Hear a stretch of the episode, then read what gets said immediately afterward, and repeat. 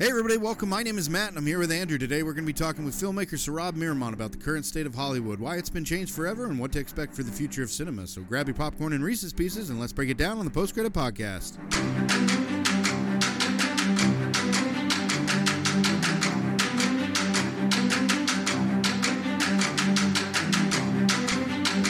I'm sure you, you were a lot busier than I was. Not in school, but afterwards.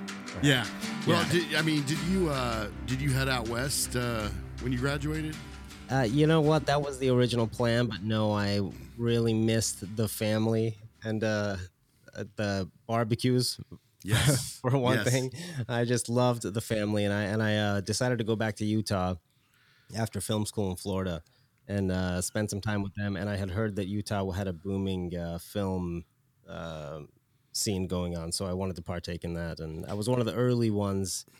Um, you know, as far as the independent side of filmmaking went, I feel like in Utah. Is that because of Sundance? It was it's so big there, or Not necessarily. You know, Sundance draws in a lot of people from different parts of the world for you know films that are made all over the world. And until recently, a lot of films that were made locally in Utah uh, didn't really make it in Sundance Film Festival. But uh, the main reason I feel like Utah has a good film industry, independent film industry, is because I find any uh, society that is a little bit a lack of a better word, oppressed in one way or another. You know, they seem to be very artistic or have a lot of artistic ex- expression.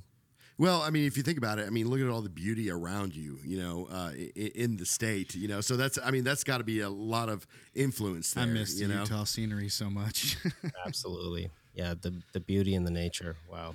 And, and do, you, do you see a do you see a lot of uh, people kind of doing that? You know, instead of uh, going out to California, but going to states like Georgia and um, you know, like Utah and things like that. You know, just trying to get away from that Calif- uh, you know California feel. You know, a lot of people going up to Canada. In fact, Uh, yes, I mean, filmmaking in Los Angeles is very difficult to, if you don't have a big budget. Um, so, uh, especially film incentives, you know, a lot of people go where film incentives are, especially for lower budget films, anywhere from like 150,000 to 250,000 to 500,000. Some of these states like Georgia or Canada or Utah or New Mexico have tax incentives that benefit those budget ranges. Um, but Los Angeles, you know, they might have some of those, but they run out so quick. I mean, they run out before uh, you can even apply for next year. So wow. uh, Utah's becoming like that too because uh, they haven't approved that much money for the for the tax incentive for films. Um, so that's always a debate. Yeah. Uh, well, just uh, for everybody uh, that's joining us today, we're, we we are joined and blessed uh, to have on the uh, show award-winning film director, film producer, screenwriter, cinematographer, film editor, actor, and member of the 100 plus million view club on YouTube, uh, Sohrab Mirmont. Sohrab, welcome to the show. We appreciate you coming on. Yes. Thank you. I'm blessed myself. Thank you. um, so uh, you know, we we kind of went over this a little bit uh, last time we talked, but uh, you're, you're are you parti- participating in any of this uh, downtime with all the COVID stuff going around? What's what's quarantine look like for you in California?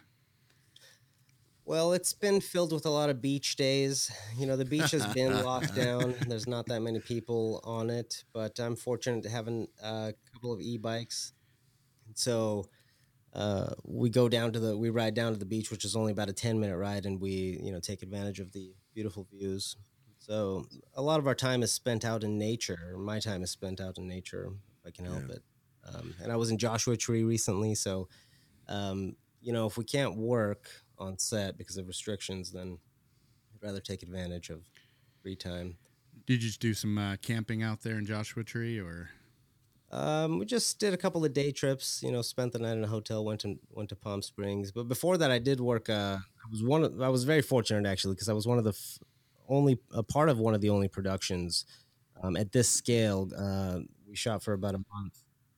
Well, we shot for a month. Um, um, it was a very lockdown project. Still under the NDA, but the restrictions So that you were on talk set about were it. really intense um, regarding COVID. So Yeah. the new protocols in, in filmmaking are well, and I can't I can't uh, based on some of the things that you you, that you had mentioned last time we talked. Uh, I can't wait to kind of get into to some of those like we did before. Yeah.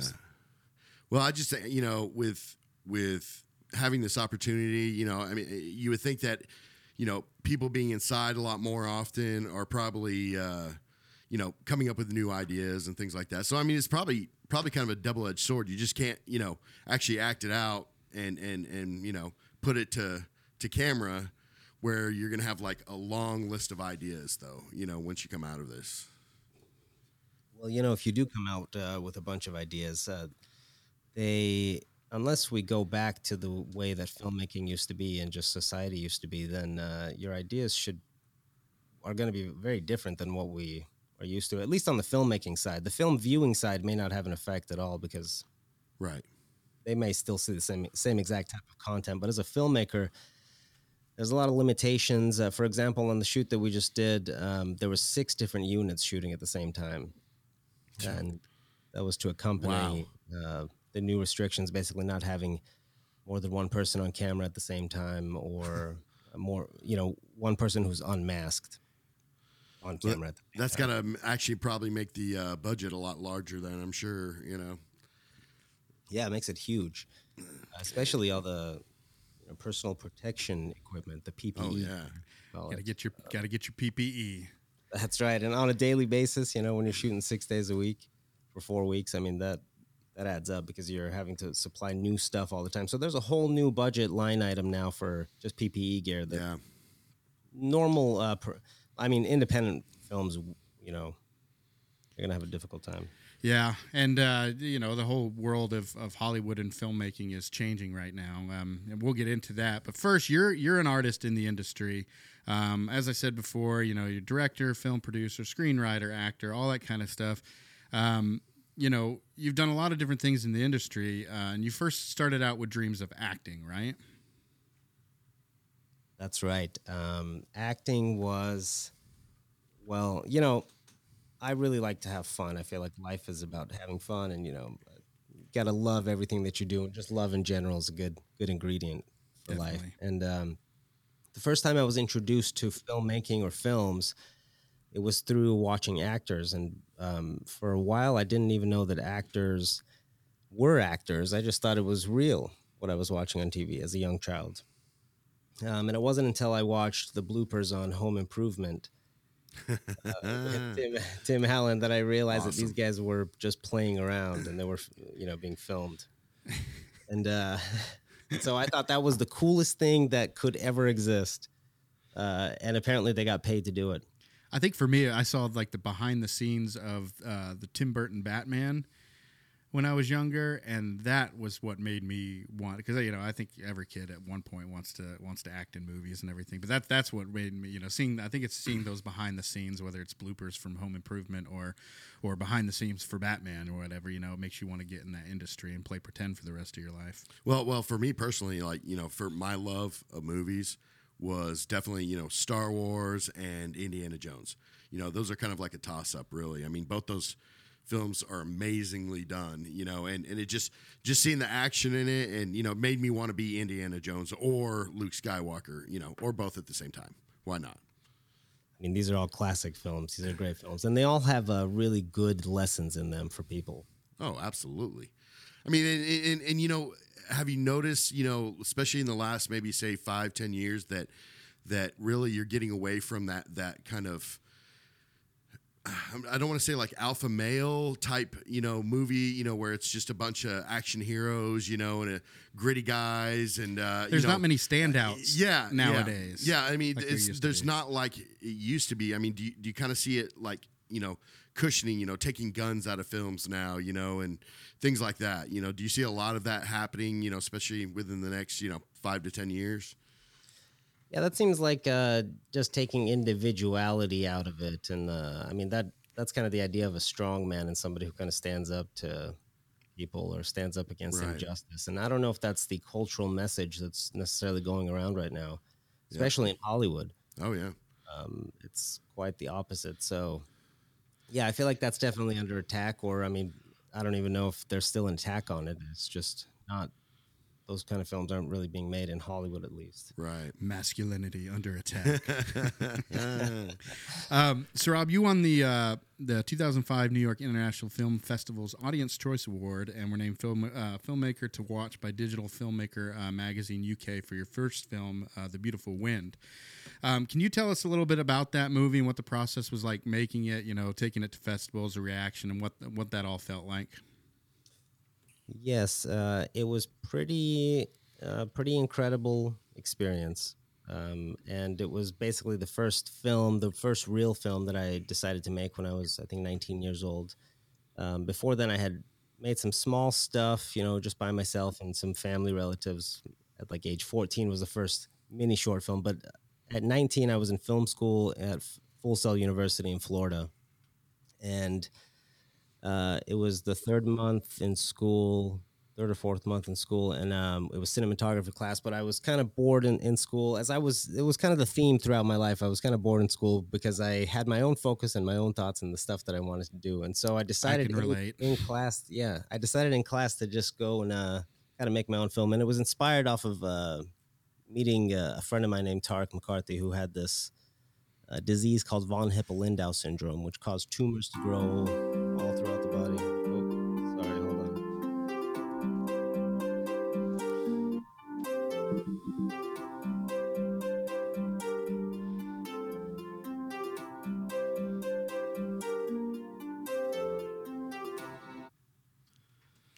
was getting into it. I was wow, too. sorry about that. Your alarm's my- going off. It's time to sanitize. yeah.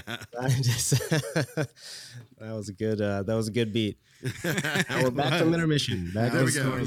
Beautiful wind. I was bopping along with that. there we go. I don't know. I hope we don't have to pay royalties to anybody for that. Apple's coming. Hey, it's, it's elevator music, right? You know. That's right. Um, anyways, I, long story short, I was I was really inspired by a friend of mine who had a very close near death experience um, while I was in film school. I was very young, and he was I think ten years older than me, and uh, his story really inspired me. And I kind of went home and I wrote the script, and I presented it to him. Um, after presenting it to my brother, and my brother kind of was always very relaxed and never really uh, he always supported me but he was like you know I'll, I'll help you make this film but you you start it up first and then i'll come join you. And I, You do all the hard work, and I'm gonna come in and You take uh, all the chances, and then you know, back. yeah, that's right yeah but he's my older brother so he's you know he comes in uh, eventually after i can lead, lead the charge in filmmaking at least. Absolutely. um, but i presented it to my friend tarek who inspired the film and he loved it and uh, we started filming it in a in a matter of days and the whole point of making it was to submit it to the cannes film festival. Um, that was the first original inspiration because my uncle had actually uh, was also a filmmaker had been the president of the jury at the cannes film festival and i think he was serving as a jury member this particular year as well and so we really wanted to get it done in time to submit it for that.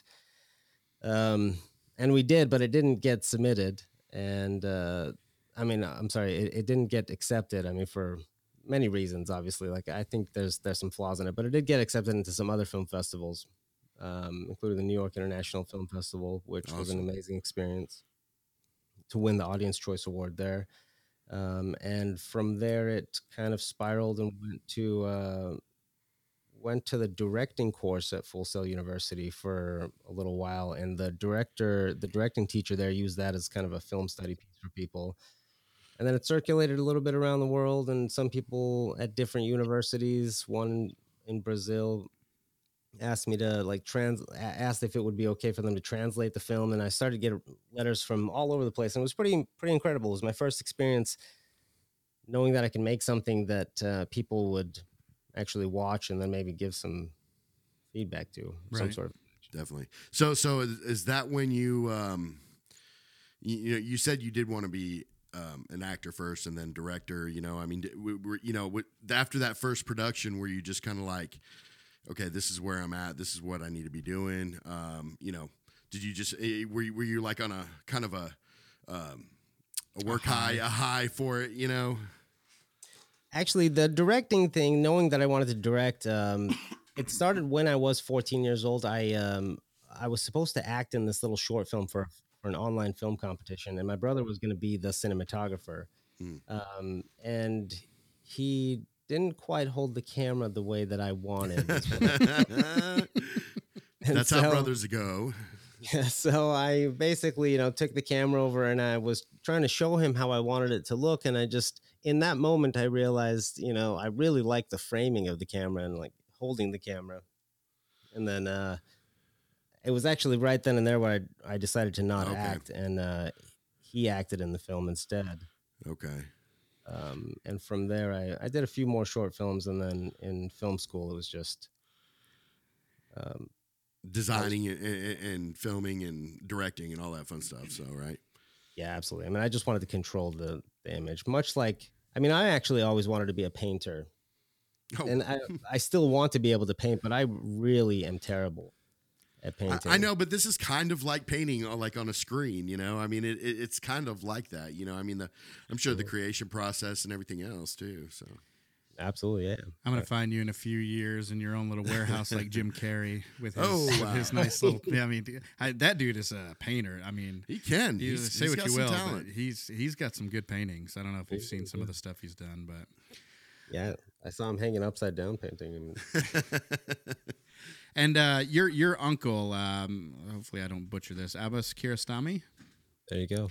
Um, he's uh, basically uh, an Iranian film legend, right? I mean, he was he was he was asked to to sit uh, as a as a um, someone who votes for like the Academy Awards and stuff like that. well, that's kind of right? what he was talking about too before. So, Yeah, but I, I just uh, what what kind of influences did you did you get from him? I mean, what kind of an influence was he in your life? Can you talk a little bit about him? Well, he was um, just growing up, probably the most elusive character in our family, and also the coolest character in the family, probably because he was elusive. And he would travel the world. And I remember for the first little while I lived in Iran, I remember he would always be traveling. And we'd sometimes be hanging out at his house, but he wouldn't be there because he was traveling, making a movie. For a while, I didn't know what that meant when people would tell me, you know, what he's doing. Um, I just knew he was gone all the time. But when I started to piece it all together and what he did for a living, and then I started to watch his films, his first film that I watched was Taste of Cherry, which won the Palme d'Or at the Cannes Film Festival in 1997. Oh, wow. Was- which really put him on the map. And uh, I watched that film, you know, and it got to the very ending of it, and uh, and the end credits came on. It was basically the last ten minutes of the film. The end credits are kind of part of the ending of the film. And I just remember I was in real awe that my uncle made that film because I just it seemed like a whole nother level of thinking and thought process. And I hadn't really experienced that uh, per se to that level, uh, to that depth in in my other engagements uh, with my other family members, and to see it, to see it on screen, and then to know that it came from a family member of mine. Of course, a lot of my family members are very, very talented, Well, especially that side. Yeah, well, and you were you were just talking about it too. Is that saying you know like when you watch a movie, you know it's like you you're you're there in the movie, you know that type. Of, So and you said you mentioned that earlier, and so you know seeing something that your your a family member made for you that had to be just kind of a like wow this is here, you know this is what I want to do, kind of you know Absolutely, yeah, yeah. Not only what I want to do, but then uh, ha- having him like kind of make those the accomplishments that he had made, and uh, knowing him just made me realize how possible it also was for me to do it. So I never had any hesitations on making movies. Yeah. Um, well, your your second feature film, uh, following Blue Door, uh, was The Freemason, uh, and that was starring Sean Astin, uh, Lord of the Rings and Goonies fame. Um, it was screened uh, internationally, uh, internationally, and won multiple awards, including Comic Con Film Festival's Best Director and Best Editor awards. Um, how did you get on this project, um, and what was what was it like working with Sean Astin? Well, I was working in LA as a first AD. I had been ADing for maybe two years for a Disney Channel show called Game On. And um, I really wanted to direct. And I had been making some music videos and some short films here in LA. And I was just trying to make connections to, to direct another feature. I had some that I had written or commissioned to write. But uh, I randomly got the phone call for the Freemason from a Salt Lake City producer named Joseph James, and he called me up and he's like, "Hey, I hear you live in LA and you're a you're a director. You got any interest in directing this film called The Freemason?" Uh, and he told me something like it shoots in three weeks or three and a half weeks, something very crazy. And, I was replacing a director. And Sean uh, Astin wasn't on board at that time, right? Sean Astin, yep, correct. He was not on board at the time.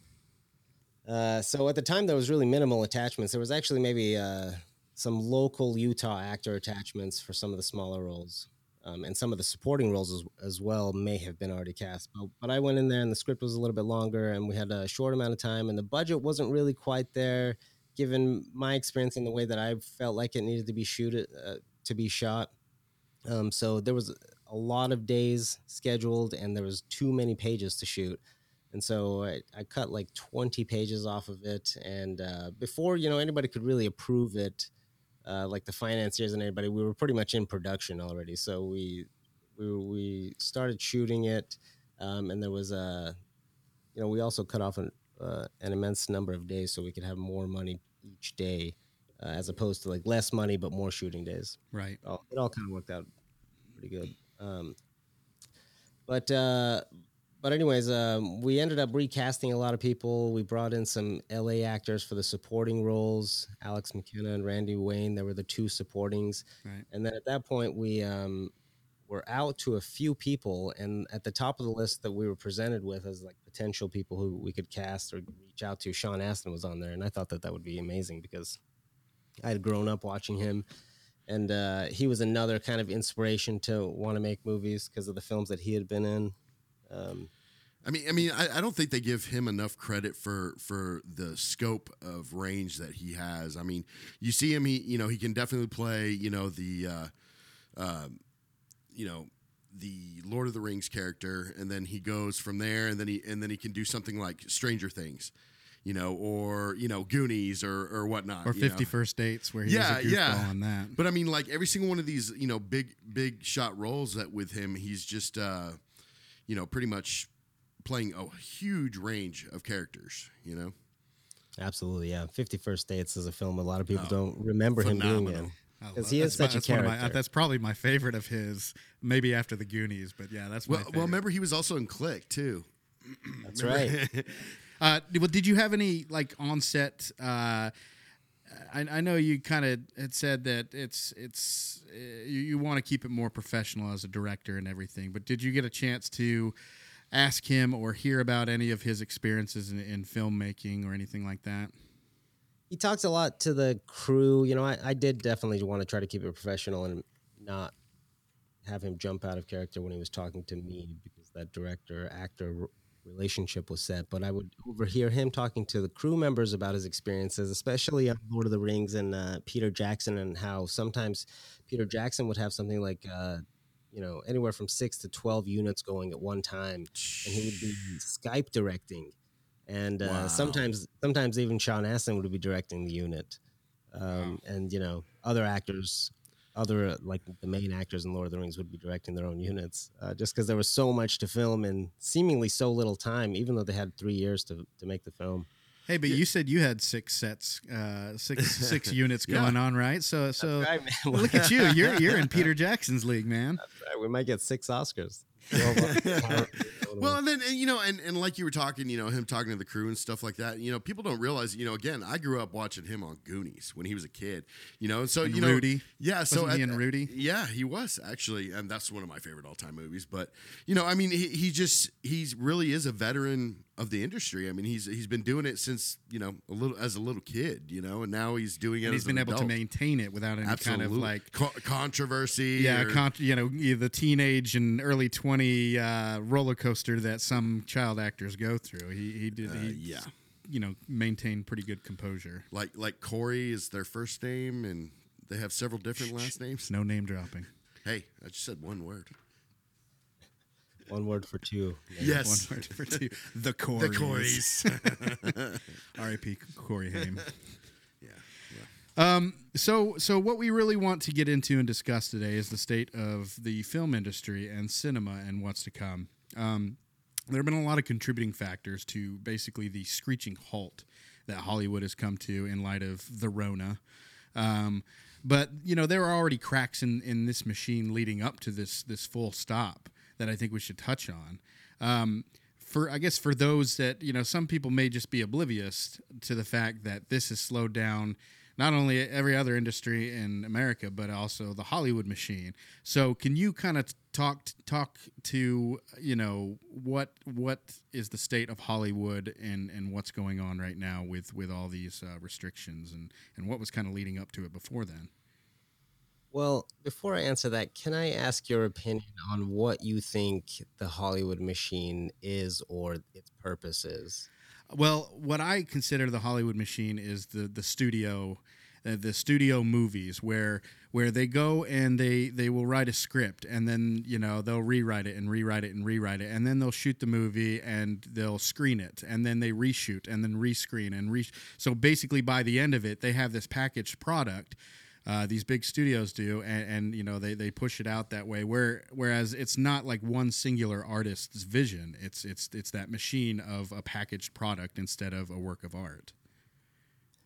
That's pretty good uh, description of what the process is in, in Hollywood for sure. Mm. Um, I would uh, take it take the question one step further and uh, and see and ask why it's that process. Uh, why is there no singular artistic vision? Why does it not matter if uh, they go through multiple directors on the same project or have several different writers on the same project or several editors on the same project? It doesn't matter who's on the project on the crew side. It's always going to come out the same way and be delivered the same way and get the same exact results because, as you say, it's so uh, scientifically orchestrated and tested. Yeah, so, and, and, and I feel I feel like because you know they pump out so many, um, you know, movies a year. I mean, not not this year, obviously, but they, they you know they really do pump out so many movies that it's just kind of like, you know, a lot of the good ones probably get lost. You know, and and and not not not be able to be viewed because it gets you know it falls down in the cracks kind of situation. You know, um, that's why that's where I think we're at now. You know. Yeah, and it seems like a lot of the good ones are the ones that, uh, when we say good, they're ones that make you think as a human being and you know find some yes. character and um, you know have like good messages and good stories and aren't necessarily mind numbing content those are the good yeah. ones that seem to end up falling uh, in the cracks and people don't really hear about them or they open up in theaters very strategically next yeah. to a huge blockbuster film yeah. and it really has no chance of competing yeah the, the, the singular vision that you can tell comes from a human being instead of a company right exactly Exactly. Or, or, or, even you know as simple as you know you get that viewer that you know finds you know just accidentally stumbles upon just this great picture that you know you never heard of no trailers came out for it you know and and it's just you know you miss out on that you know. I, I i know there's movies out there that i that you know i actually finally watched and people talked about all the time and then i so i finally sit down and watch it and i'm just blown back and upset at myself that i didn't watch it earlier you know? Yeah sometimes uh sometimes the main channel is kind of uh it's programming for a very certain reason and so if that if the main channel is taken over where it's always the same kind of packaging same material same program that's yeah. given to you then you have to look in the back channels and the back channels is like you're saying through your friends word of mouth mm-hmm. or different uh, streaming services like criterion collection there's mm. se- several other ones yeah, because I mean, like, like for instance, you know, um, just the other day, I was, I was looking for the movie, you know, the, the, Mummy or whatever, you know, and, but I mean, it brought up like thirty five thousand different copy, you know, versions of the Mummy, the bandaged man, yeah, locusts. But no, I mean, they even went with the Mummy, but they like capitalized one M, and then the other one, you know, the other two were lowercase, but then the U was up. It was just really weird. So, absolutely. Yeah, like packaging. Yeah, like you got Independence Day, and then right next to it, it looks like the same cover, and it's like um, freedom against aliens or something like that. I mean, it's like it's it's like the same thing as Independence Day, just very cheaply done. Yeah. So I feel like there's an agenda, you know, behind Hollywood films and why Hollywood films, without a certain amount of people greenlighting the project, I mean, it will not get made or it won't get released because it has to hit the certain uh, boxes. You know, it has to do all the same things mm-hmm. emotionally, especially. I mean, those are the ones that you categorize as huge blockbusters. Is the ones that emotionally. Yes, absolutely. click the right boxes. So, but you know, I mean, you know, there have been some that you know really kind of hit me emotionally, but they weren't like huge blockbusters. But again, you know, you, you kind of have to play to a certain kind of crowd. You know, have make sure you have this trailer done by you know this amazing director or whatever, and and do different things like that just to get your piece out there. You know.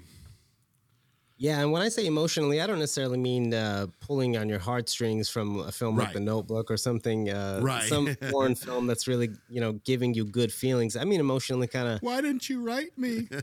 Yes. I tried. I wrote you every day, 365 years. days. Wow, that's we're all quoting the Notebook right now. So Let's knock that off. Uh, it's, it's an important piece of art. It is. It's very important, but when you're forced to watch it by your wife, it's it, it changes. It changes how you watch it. That's right.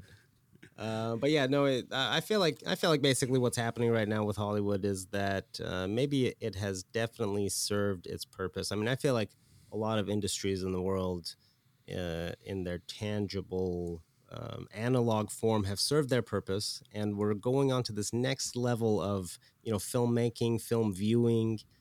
Um, in essence, I mean, this might sound a few levels out there, but I feel like uh, the current Hollywood films are doing a really good job at what the Hollywood studios want them to do. And it's not just ticket sales because ticket sales is one part of it, but yeah, um, I feel like the way it's influencing culture. So um, it's doing that in a, a, alongside uh, technology, and they're kind of working hand in hand because the entertainment industries of the world also own the technology industries, and um, everything's feeding to the same culture. So, so I feel like uh, a goal has been met, and we're going to the next level of things. Um, and that's where we are today with filmmaking. and Yeah. film- and and you know uh, speaking about what you know what we're talking about you know a, a good example to use is you know addressing the comments uh, that that martin scorsese uh, had about uh, movies like the avengers um, and these are comments for all you know for all my love of comic book and franchise movies that I agree with. Um, if you're talking about you know classic cinema, these singular visions and everything. Uh, recent quote uh, he said about the Marvel movies: they seem to be closer to theme parks than they are to movies. Uh, as I've known and loved them throughout my life, and uh, that in the end, you know, I don't think they're cinema. Um, he also talked about how cinema and art should be the uh, the the unexpected, and that with movies like Marvel Marvel movies, there's nothing at risk. You know, the risk he discusses is the risk of um, you know the visionary artists. Franchise pictures dominate theaters. You know, these movies have been market, like I said, they've been market research, screened, reshot, all that kind of stuff.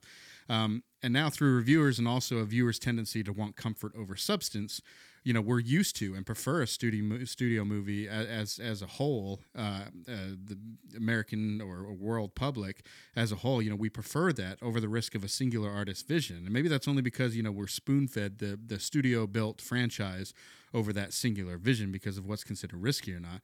So you know, speaking to that issue, um, you know, before we get into the current you know the current crisis in a culture where we crave predictability over the mystery of an unknown story what does that mean for cinema or smaller films you know I, uh, what can we do to promote these singular films to, to to encourage more people to watch them Well, I feel like Martin Scorsese should be able to make a film whenever he would like to make a film, no matter what the subject matter, if it's got CGI in it or it's just about people. But I feel like he wrote that statement because it's getting harder for him to get films made.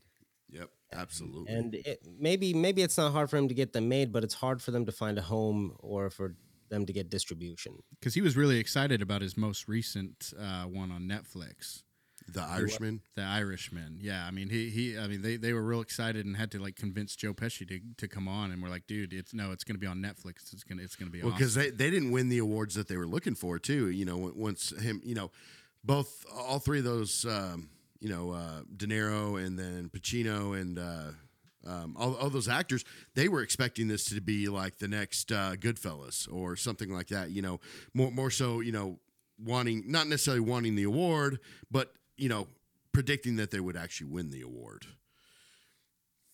Yeah, uh, I mean, I saw the film, and you know, I think it was something. I I think it was the the right film to signify that letter from him, um, showing his concerns because that film kind of shows where the attention of people is and it's not on those kind of films right now. Yep yep yep. And and because it's all in in in you know comic books and uh you know nerd the nerd reality that that we're facing today where in the sense that you know back in the day you know you weren't having films like this come out you know? I mean if they were they were really not that well shot and everything else but nowadays that's all it is you know? I mean look at if you look at the top 10 highest grossing movies are basically you know franchise movies. franchise movies yeah.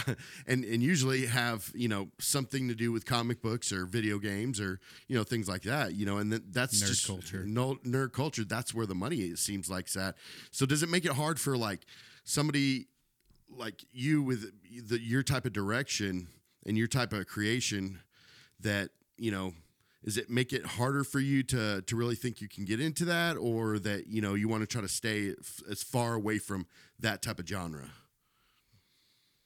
well i'd like to um, make stories that matter and that that's Absolutely. the ultimate goal and the ultimate uh, you know that's the road that I've chosen. It doesn't really intersect with what's going on around me. I mean, for a while, I did right. want to be a part of Hollywood, and I have worked as part of Hollywood on crew side of things and some commercials. Um, but ultimately, it's all about making stories that that really affect people, and that's what my uncle did. And he wasn't really a part of a studio system, and that's awesome. That's awesome. And he's really revered by people. You know, at his funeral, I mean, Martin Scorsese was there. A lot of heavy hitters were there um, wow. because he had an impact on everybody, even though he wasn't a Hollywood name. So right. I don't think you have to be a part of that system.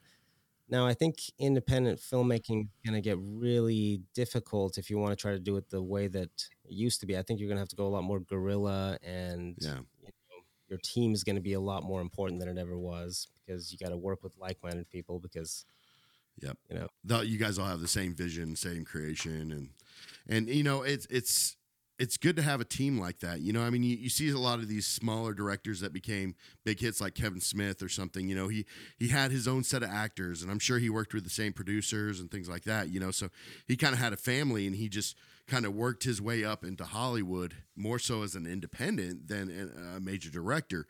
You know, do do you feel like that that's easier or even harder nowadays? Um, I think that it's easy if you know what you're doing and if you're um, not stuck in the past. You know, yeah, everything. If you basically saw this coming, which a lot of people saw this coming, and that's why there's so many digital filmmakers and digital platforms that are mm-hmm. making people so much money. Mm-hmm. Uh, those people skip this whole this whole transition period that a lot of the analog filmmakers are going to have to hurdle through. Yeah. I think you can make it. You just have to know what you're doing and you have to embrace the digital landscape and you got to learn how to monetize the digital landscape. Yeah. And brand building is going to be very important. But the other thing that everyone's facing right now that I've been seeing is uh, there's been a lot of censorship going on on these digital platforms, mm-hmm. um, especially at the s- subjects that are pertaining to the current world events right now. Yeah. And that tells me that um, just like in movie theaters, how you know you can't just put anything in the movie theaters, you also just can't put anything you want on any of these platforms and expect uh, mm. for them a to survive or b to make you any money. So well, if you look at if you look at like with uh, Netflix, uh, well, I think it was Amy Schumer had a a, uh, a comedy program, and, and you could rate stuff on Netflix but because it it you know people were going on there just doing it on purpose and just giving her negative reviews you know and that therefore they took away that option. So you know i mean it's kind of a form of censorship. Well and it's the same thing with uh, Ch- chappelle's uh, comedy that he released on on netflix um, and and it was just like on rotten tomatoes they were only like putting out these negative negative scores with you know and it's it has to do with like the cancel culture and everything like that but you know, and, and I think Jeremy Jahns, who's a YouTube reviewer, but he's like a certified reviewer, he was the first one to get on there and be like, well, you know, Rotten Tomatoes, I think it was a good movie. So, you know, that was like the first time he got a good. so they had to put that because he had stated that outright and addressed Rotten Tomatoes, they had to put that out there. So I mean, it's not only it's not only you know these systems that we're talking about, but you know it's like the you know the review aggregates and and different things like that.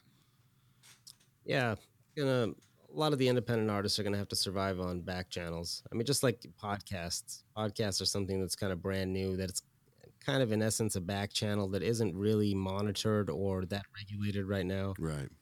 So there's going to be little platforms like this popping up for independent filmmakers because I feel like you know, I grew up in Iran for a bit post revolution era, and this was in the beginning of the revolution when a lot of the freedoms were being taken away, especially with censorship. And I mean, I see a lot of the signs of it here, and I'm very careful to judge and say where we're going right now because it's too early to tell. But I feel like what happened there and what's happened in a lot of other similar countries like Venezuela is, you know, when the rights get taken away and censorship gets imposed, you you definitely don't have the same rights when it comes to filmmaking.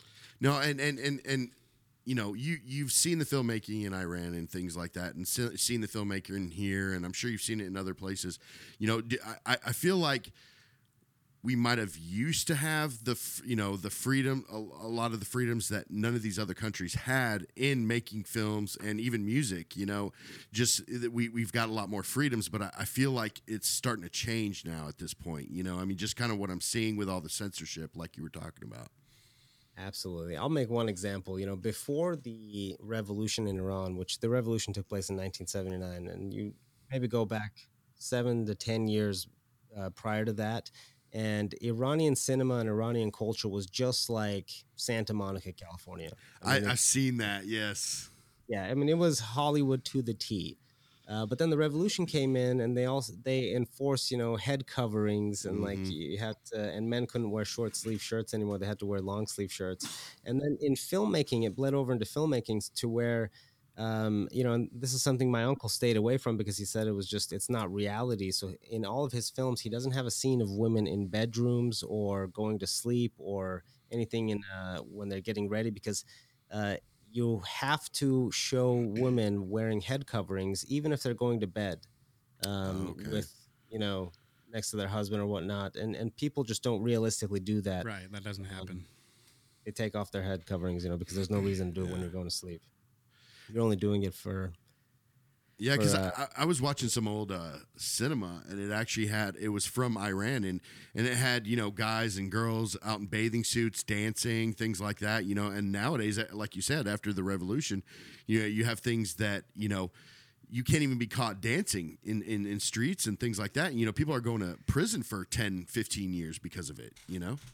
Absolutely, man. Actually, uh, you know, think about social distancing here in Iran, a man and woman can't hold hands walking down the street. And I mean, Saudi Arabia and Arabian countries, you also can't. Uh, wow. um, but in these countries where the f- freedoms are oppressed, I mean, the six feet social distancing here is things that are enacted in other countries mm-hmm. under different names and such, but yeah. you know, they serve the same same purpose, which is distancing people, keeping people away, taking away um, you feel any like, idea of individualism you feel like the powers that be want us to just kind of stay home and uh, and stay stay glued to our Netflix? well, if you were ruling, if you were trying to rule seven billion people, hey, I'm right there with you. Yeah, but but you know, back back to the the, the previous question, do you kind of feel like uh, cinema in this country is kind of getting a uh, you know there's you know, yeah, we do have our constitutional rights, but you know, do, do you kind of feel like maybe the cinema is is changing, and it seems like it's changing rapidly? I mean, that's what I see, really. Yeah, I mean, the constitutional rights could have universal truth and could apply to any new medium that right. comes about. There's so many new mediums that are coming about to where the constitutional rights are up for debate. So I don't know how much they apply, and most people don't even know about them uh, in the new upcoming years. I would say. Um, and so I don't know. They are. I think the constitutional rights are not. You can say under attack, or they can just they're being forgotten, along with uh, what life used to be like pre. I mean, think about life pre cell phones. Yeah, I don't think. I don't think it's hard. You know, people our age can even remember it for the no. most part. No, I mean when I went to high school, when I went to high school, up until I graduated, they, there was not. You didn't have cell phones. Well, in a, high school. a few lucky people had like beepers yeah. in, in middle school and yeah, stuff right. like that.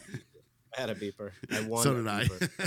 yeah, my cousin, my cousin, he got a beeper. He was so excited about that. Oh, yeah, man.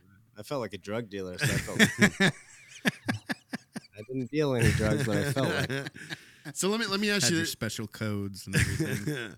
so let me ask you this. You know, in in Hollywood, you know, I mean, is because of this stuff, this this this COVID things that's out. I mean, are they using any kind of new technology to you know so that you know you don't have to be on site or anything kind of crazy like that? Just just that that you know to protect you know the health of the nation. Yes. Um, so basically, on the shoot that I was on, we, you know, the technology before you even walk in to the set, you have to get your temperature checked and then, you know, answer some questions. And every day you go through this health screening that takes a few minutes and then you get the sticker and then you go on through. Do you collect your Uh, I- stickers? I collected the first few stickers. I, thought, I thought in 50 years somebody could take them to the antique. Put it in the history books. That's right. Um, some shows have been doing tests before they get in, uh, but that's not mandated. In California, it's mandated to do uh, the temperature thing and the you know ask some questions, Of and course. it's also mandated that uh, actors who are unmasked, um, all crew members have to stay within eight feet of them. Um, if you have to get close to them, you have to wear a face shield and wear uh, wear gloves. Um, and and you can't have you know if you have to have an actor in screen with you, they have to be also eight feet apart um, if they're unmasked. and it's actually I, I don't even think that um, I don't think it's actually you're supposed to have another actor on in frame unmasked. And so now the solutions that they're coming up with that I have seen is like I saw this making out scene. It was an intimate scene, and it was, it was a person who was making out with somebody who was fully dressed up in, in a green outfit with a green mouth. they green uh, screened him. yeah, they green screened him. Um, and I also saw a person post that uh, they filmed a feature film in this downtime. I mean, so a lot of people are being creative. They filmed a feature film uh, fully through Zoom, where they would uh, ship the camera gear fully sanitized to the actors. They would uh, then zoom in with the actors, tell them how to set up the camera, and then uh, the director would zoom direct the actor or actors in the scene in front of the camera because you usually uh, you're supposed to have a limited number of people based on how big your space is in the room. So sometimes you could fit two actors in there. Wow. Um, and so people are getting very creative, you know. And this this person sh- did this whole shipping of a camera thing to a whole bunch of actors and did this, and they were out of like a thirty day shoot. They were only on set for one day. The director was only on set for one day. The rest of it, she was just zooming in.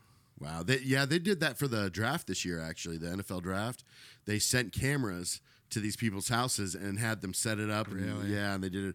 I mean, that's got that's got to make acting just hard in general. I mean, you know, again, I get I get the whole green screen in them, but I mean, even then, you know, it's it's hopefully it wasn't like anything like uh, what is it Justice League where uh, Hen- Henry Cavill had to get his his his He had a goatee digitally digitally, inserted removed. Hopefully, it's not as bad as that. So.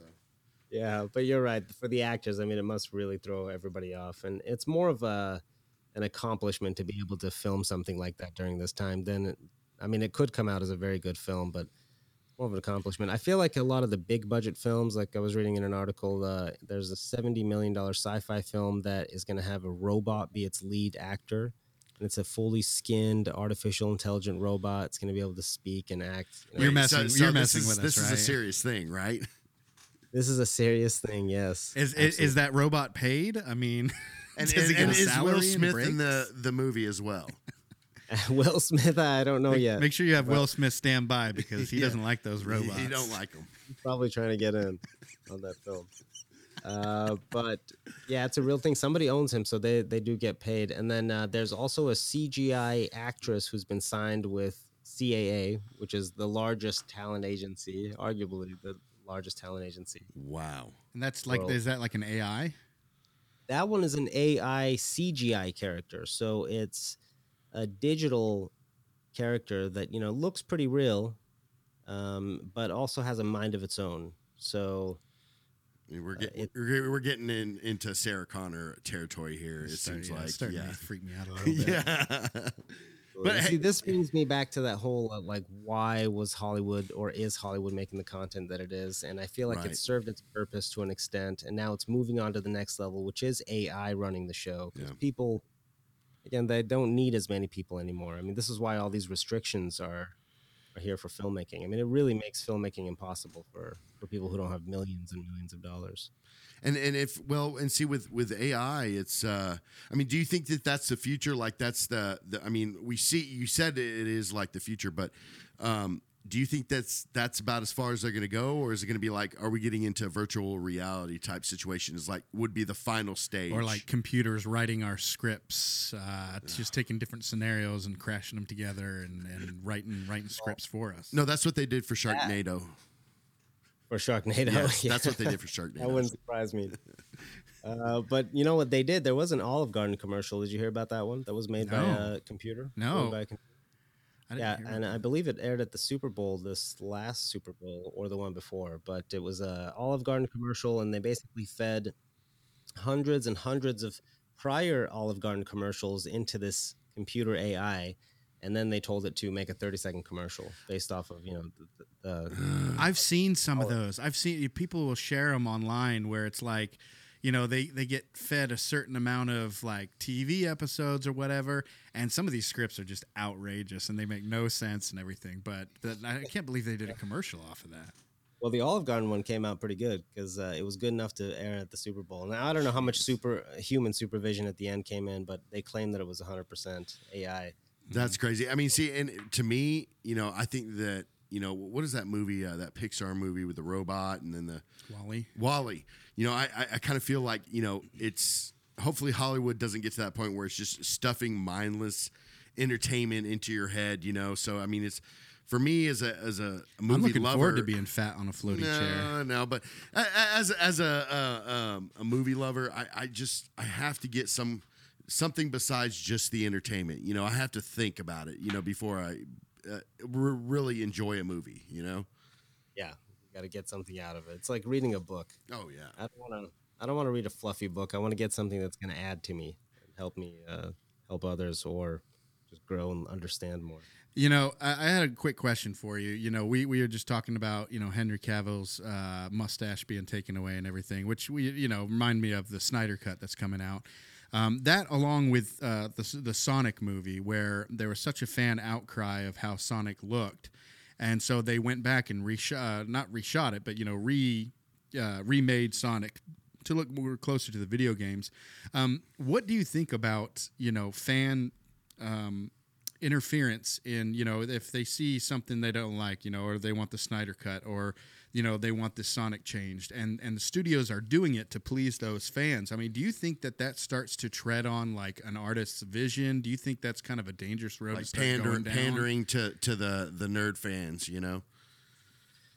Yeah, that's an interesting question. Uh, the artist's vision. Well, the director who signs on to those projects, I mean, they have to understand that their vision is compromised when they sign away their final cut rights. Yeah. So they're basically they they basically have to do what uh, the studio wants them to do. Otherwise, they can just get somebody else to do it. Basically, just do do what whoever signs their paycheck tells them to do, kind of thing. Exactly. And also, then uh, whoever signs their paycheck ultimately goes to the people who are watching the project. So if they are outraged and they make a big enough fuss about it, um, yeah, you could see changes happen. So Yeah. That's just the nature of the of the game. And I actually, ironically, worked with those guys at um, uh, um, who did the Sonic film. I, I worked with them on the fundraiser uh, film because they did a pilot, uh, in, and they filmed in Utah, and I was the first assistant director on it. Oh, that's awesome. Yeah, cool. Yeah, because they're Yeah. about to come out with a part two. Do you think you'll get a call? Um, I don't think so. You know, I didn't get a call for the first the Yeah. feature for the feature Right. film one. Um, I even shot some uh, some aerial stuff that ended up in the in the pilot one that raised the financing, but because it was all union and I'm not union affiliated as a first aid AD because I never wanted to be. Um, Thank you. I just Thank you. you know. I agree. Well, you know, the the last thing I think we wanted to touch on was was basically, um, you know, what what what the state of Hollywood is uh, right now, um, and and and streaming services. You know, we had this con- controversy between uh, AMC and, and Universal where. Um, you know, Universal had a lot of success putting Trolls World Tour out on uh, on the streaming platform, and uh, they they I think they got more returns than they did for the first one um, through through box office returns. Um, so that you know that that CEO was was talking about how they wanted to start pushing pushing more things to streaming, doing less in the theaters and everything. Um, you know, and, and then you know, of course, AMC said, "Well, we're never going to show Universal." Uh, uh, movies in our, our, our theaters or anything like that. So, I mean, do you see the future as, you know, theaters are only for blockbuster franchise big films and everything else is going to get relegated to streaming services. And you know what would that mean? Because i mean streaming services they're all about just getting as much as they can to justify their platform. So i mean h- how do you see that future going? I believe that we're headed towards a technology society, like a fully run technologist society. And that includes the filmmaking and uh, all the media consumption that any anybody's gonna gonna take is gonna come from the tech side of the world, and they're gonna dictate who gets to see what. And for tech to be able to do that, they have to make places like AMC go out of business so that they Yeah. could come in and take over their cinemas Mhm. and and put in the kind of content that they ultimately want people to see. Because they're So- you know Netflix is doing it too, and, and you know I feel like it's kind of pulling a business away from the theater. You know Netflix and Hulu, you know which where they they automatically you know put put out their production right away. You know, Absolutely, yeah. I, I feel like we're going towards a technocracy, and you can Google what that definition is. But i'm googling that right now i like that word there you go. Um, but basically, yeah, all all um, brick and mortar, all analog platforms are gonna go digital because digital. eh, The other thing we have to understand about the tech industry is it's one and the same as the banking industry. So Mhm. every, everybody's interests are aligned, and they they all just kind of want to control everything because you know if you play monopoly i mean that's the point of the game is to try to win have the most amount of squares it's not that you're trying to do anything bad it's just the point of the game so yeah, i feel like uh, for them to control everything they have to take over the theaters. Yeah. do you think disney is going to be the one to take control? Or, Do I think- or do you think they Sure. do you think disney's going to be the one to take control or do you think they already have?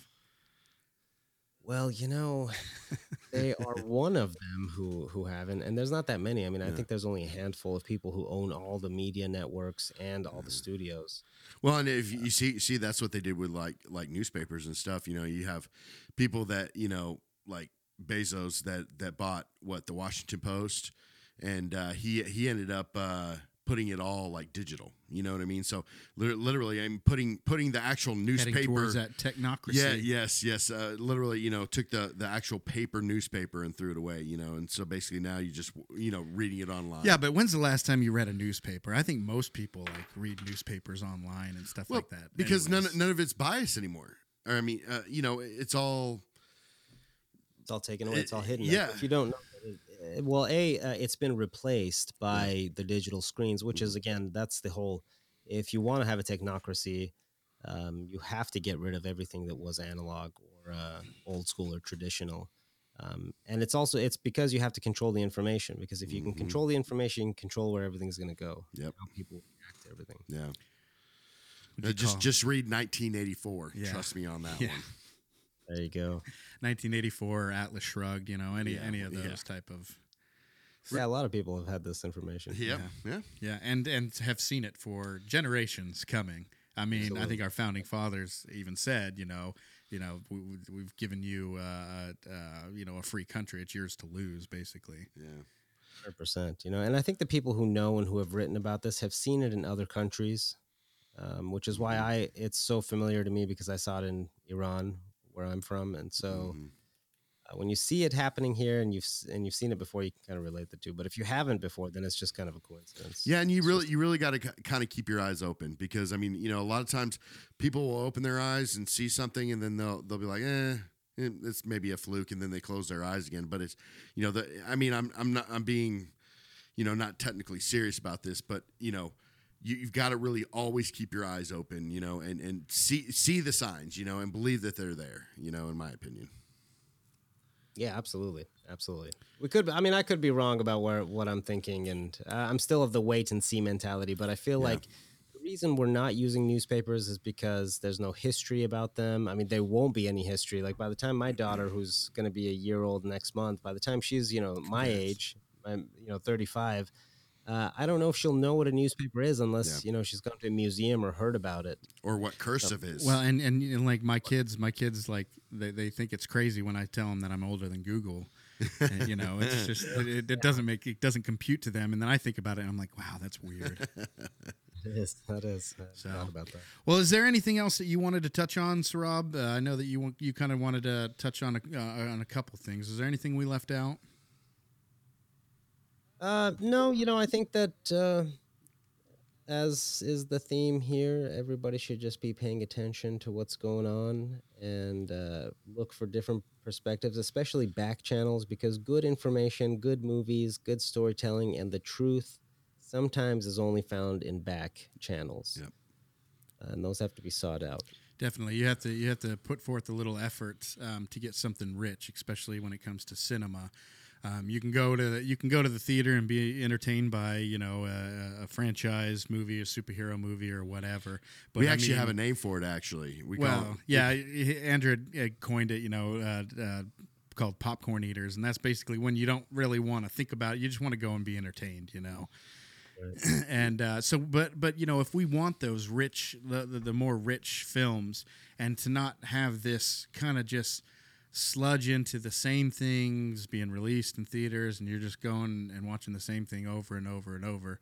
Um, you know we, we need to seek these things out. We need to be more proactive. And that's one of the things that that you know why me and me and drew wanted to do this podcast is because we just love movies and we have these conversations and we talk way in depth in them than than a lot of other people do. And people kind of look at us like why uh, Who cares yeah, who cares? cares why are you talking you know why are you so into this but i mean it's that passion that we have and we want to spread that and we want to share that passion and hopefully inspire others to have the passion for movies and to actually think about them too and not only just the movies but Yeah. the process that goes into making them and we're, we're you know we're we're we like we like some of these you know especially marvel and comic book stuff but you know we also love these these movies that people have not heard of you know and and that's true i, I feel like that's like true um love for movies you know and for cinema and and you know old movies new movies you know movies that nobody's ever heard of but you know that's uh, the people like us are the kind of people that that keep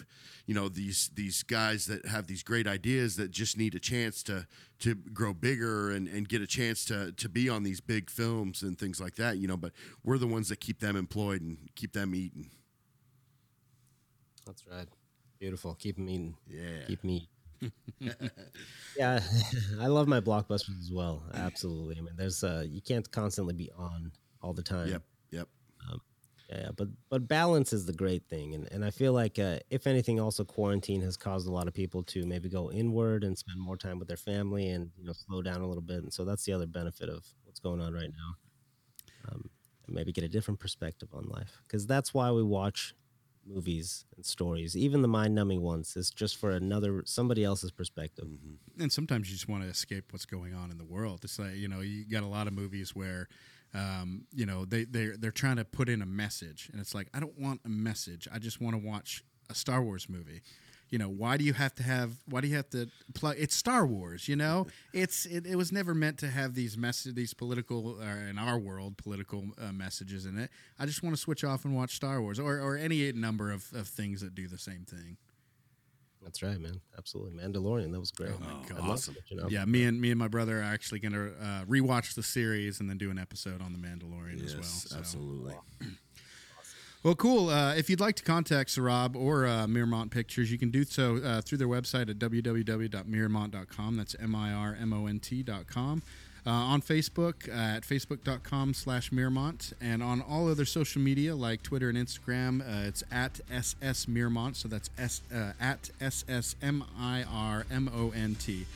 Um, Sohrab, I want to thank you so much for taking the Thank you, time thank you. to be on the, the show today and having this conversation. I think it'll open uh, a lot of cinephiles' eyes to what uh, has been and what's to come. Um, and I wish you good luck and continued success in, And in thank your for your- filmmaking journey. And thanks for teaching us a new word, by the way. Oh yeah, technocracy. Yeah, I'm gonna be. Yeah, like that's that. that's gonna be a hashtag for us on our social media, technocracy. Amen. so, All right. All right. Thanks for having me. It's been a pleasure. Yeah, no Appreciate problem, man. We we appreciate it. Uh, thanks, guys. We appreciate you listening, and uh, we'll see you next time. And throw me a bow.